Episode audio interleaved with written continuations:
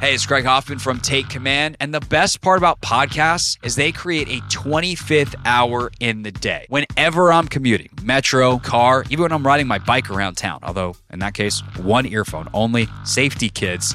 I'm always listening to podcasts. And this offseason, you can get all the insights, all the news, all the analysis, and Logan and I occasionally make a joke or two in the Take Command podcast on demand so it fits in to your busy schedule. Follow Take Command in the Audacy app or wherever you get your pods.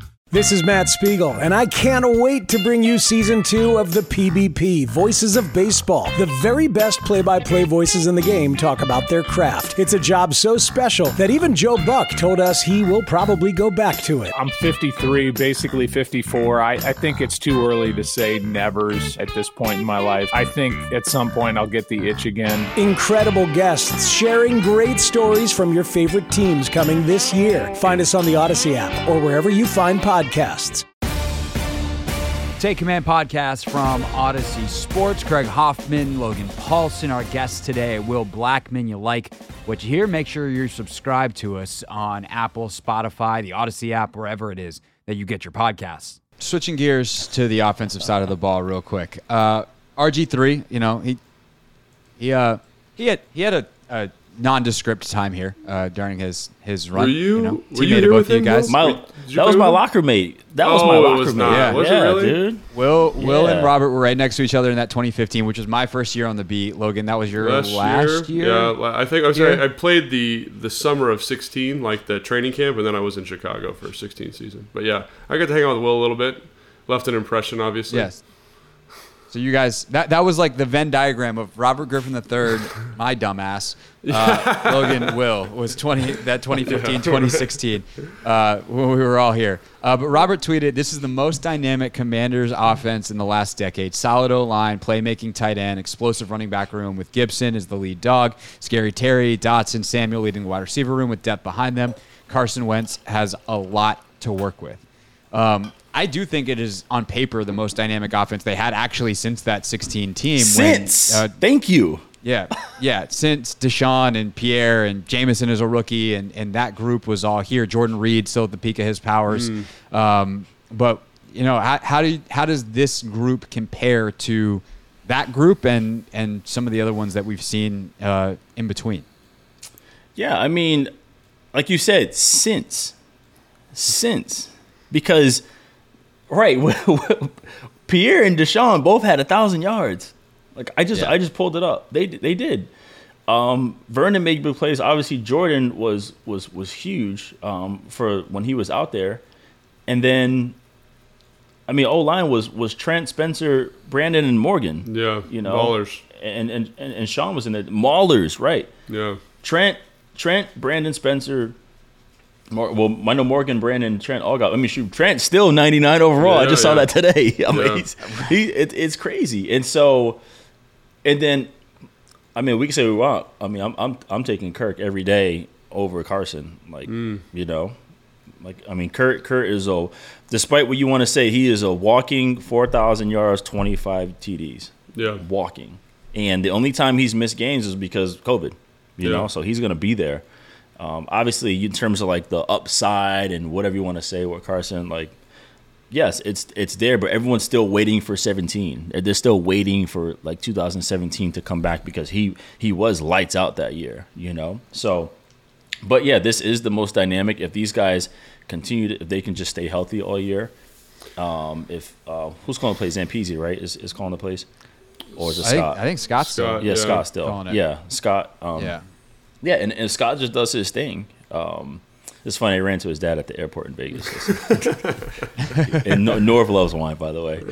Um, and so But yeah, I think that's actually an interesting point, though. Will is like the other. You know, we talk about the the dynamic nature of this offense. The other main thing was like that 16 staff had Jay and Sean. Yeah. And this one, I, I think Scott. There's a lot of questions there, and if all these pieces are healthy, we're going to get the answers. Because if he can't make this amount of talent sing, like that is a very bad reflection of him. Uh, yeah, but and, and it is, but it is, it is initially right in a reflection of him, but still, like, I think this is. I think Carson knows like this is kind of This his last is- go I was gonna like, say, he gotta, it he gotta, yeah, he, he gotta figure it out. he he's got to grow up and, and truly and truly like lead from like a genuine perspective. And and I think I think for him, like guys guys, what we're saying, I'm sure guys on that team feel that and know that. So they're like, okay, let's let's see let's see let's see what happens here. Let's try to make this thing work, you know. And thank God they paid they paid the captain in in, in Terry. Um, I, I think he is absolutely just just dynamite um, in terms of what he has done for that organization and what he is doing because he's the one constant. You know, I think when everything hits the fan, hits the fan, he is he still remains uh, constant. I think he's going to be a huge help for him because he. I mean, he made it work with Heinicke. You know, Yeah. like he, Yeah. he was.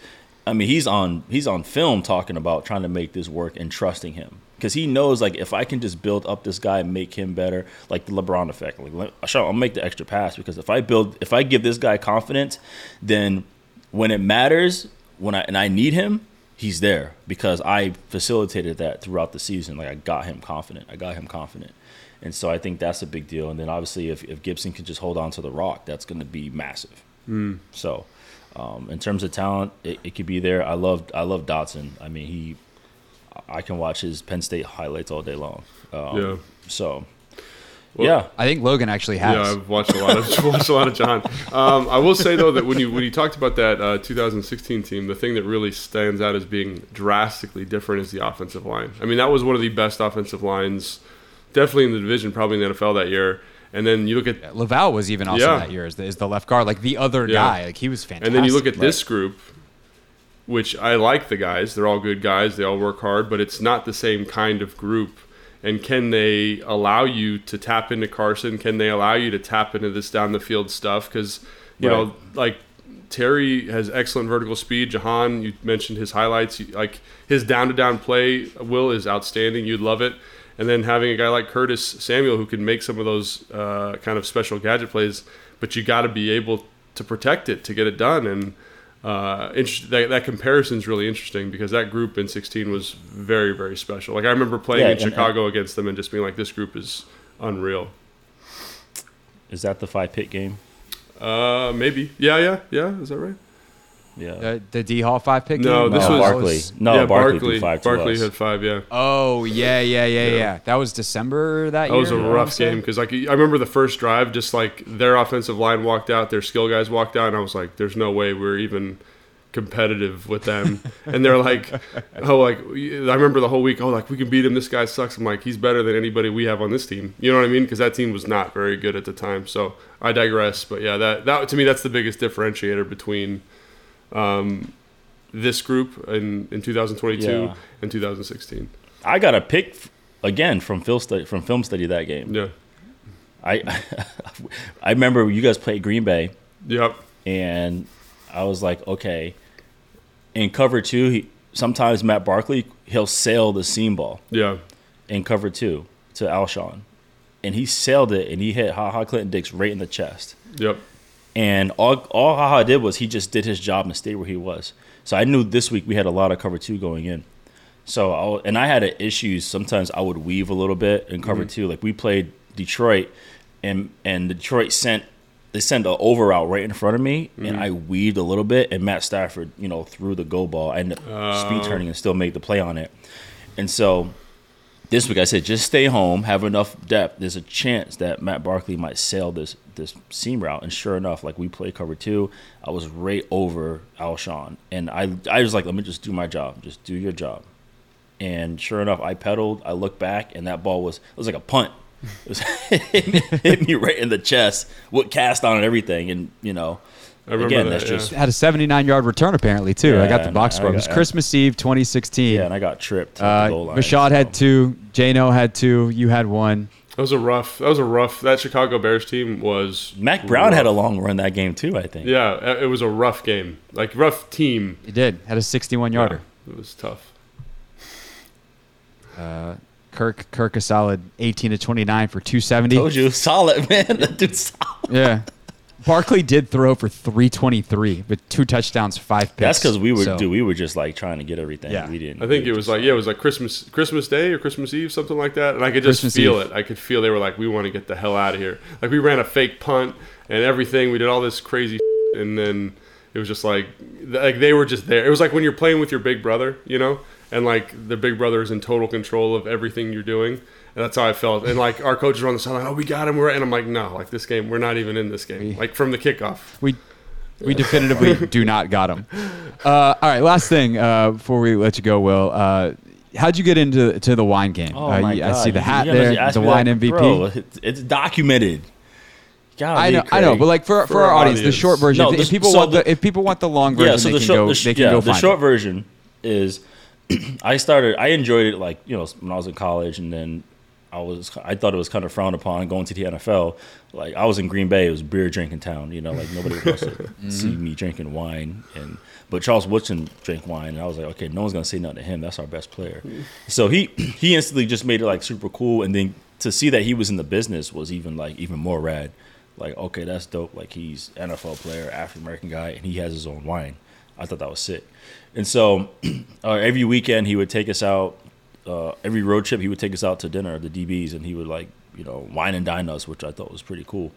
And so I kind of wanted to know more. Like I I kind of draw comparisons when it comes to football because with football I'm a I was I was that kid, you know. I studied everything. I collected cards. I collected jerseys. I had all the almanacs. I had all the NFL films.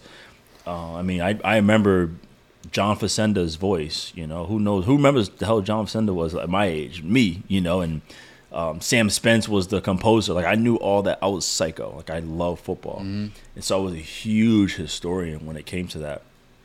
And I kind of felt the same with, with, with wine. You know, people look at wine and instantly it's like, oh, it's a cool lifestyle. You know, you look at LeBron buying wines that no one else can afford, and it's it's just like super crazy. But I really like the stories, the viticulture, the history, the geography. That's what really captivated me. Um, like those who who who started making wine paved the way, and and and it's connected to me. It's connected me to people I never thought like I would I would run into anytime soon. Um, you know, like when it first came out, I think Mike Jones wrote the article um, for USA Today when it came out what I was doing. I mean, the first two people that called me was Stan Kroenke and Drew Bledsoe. Like, hey, Oh, you know, yeah, right. Hey, whatever you need, like, let us know. We're down to help you out. And and they reached out, and it, and I had a wine event during the Super Bowl, and then Warren Moon showed up, and I was like, oh, what's up, man? Like, thanks for coming by. He goes, man, I saw what you were doing. I think it's super cool. I, I want to help you in any way. So that was super cool. And while I was playing, I in Washington actually is when I went and got my wine certifications. Um, during studying for those, I got to I found out like Leesburg was a cool wine region, and so what people didn't know is like during OTAs, soon it was over, I would like put on my work boots and I would drive to the vineyards over in Leesburg, and I would work at like Fabbioli Cellars, and, and he let me Doug Fabbioli would let me hang out in the vineyard and plant vines and clean the tanks because I just wanted to know what it was like. Um, and then just through all that, I wanted to get into the business. I wanted to, I thought start my own wine label, but then I realized like, man, I have such a unique network um, of people where I can just be the middleman for them. So that's kind of, you know, I started the Wine MVP. It's a full on luxury VIP concierge. Um, you can go to the winemvp.com or find the Wine MVP on social. And yeah, so I do like trips and events, and I do I did like Matt Ryan and Reggie Bush's their wine cellar when I first started this business. Those were my first two clients. Um, I just sent a bunch of wine to like Justin Tuck, so I got a couple, uh, couple of lushes on my on my list. Um, and then yeah, then we're gonna have a. I'm relaunching the wine club sometime in September. So yeah, Great. man, I just I, that's all I do. I'm in, I have meetings all day. I got a meeting after this for wine. So that that's honestly that's 100 percent of what I do. And then in terms of like TV, I got a couple calls this year. My main goal is I want to call games. Um, like if someone's like, "Hey, what do you want to do in in TV?" I was like, "I, I want to be in the booth." I did it a couple times last year for college, and I was like, "This is it." You guys see how I look at football, right? From a strategic Yeah. perspective, like Oh, that's how I watch ball. Like I, I still I have all 22s from last year, and I sit here like an old man, like an old scout, just watching all 22s. like I do. That's what I do. So. Is is that what, like? Would you rather call games or get into like a front office type of role? So, this is I I have had some inquiries this year about front office.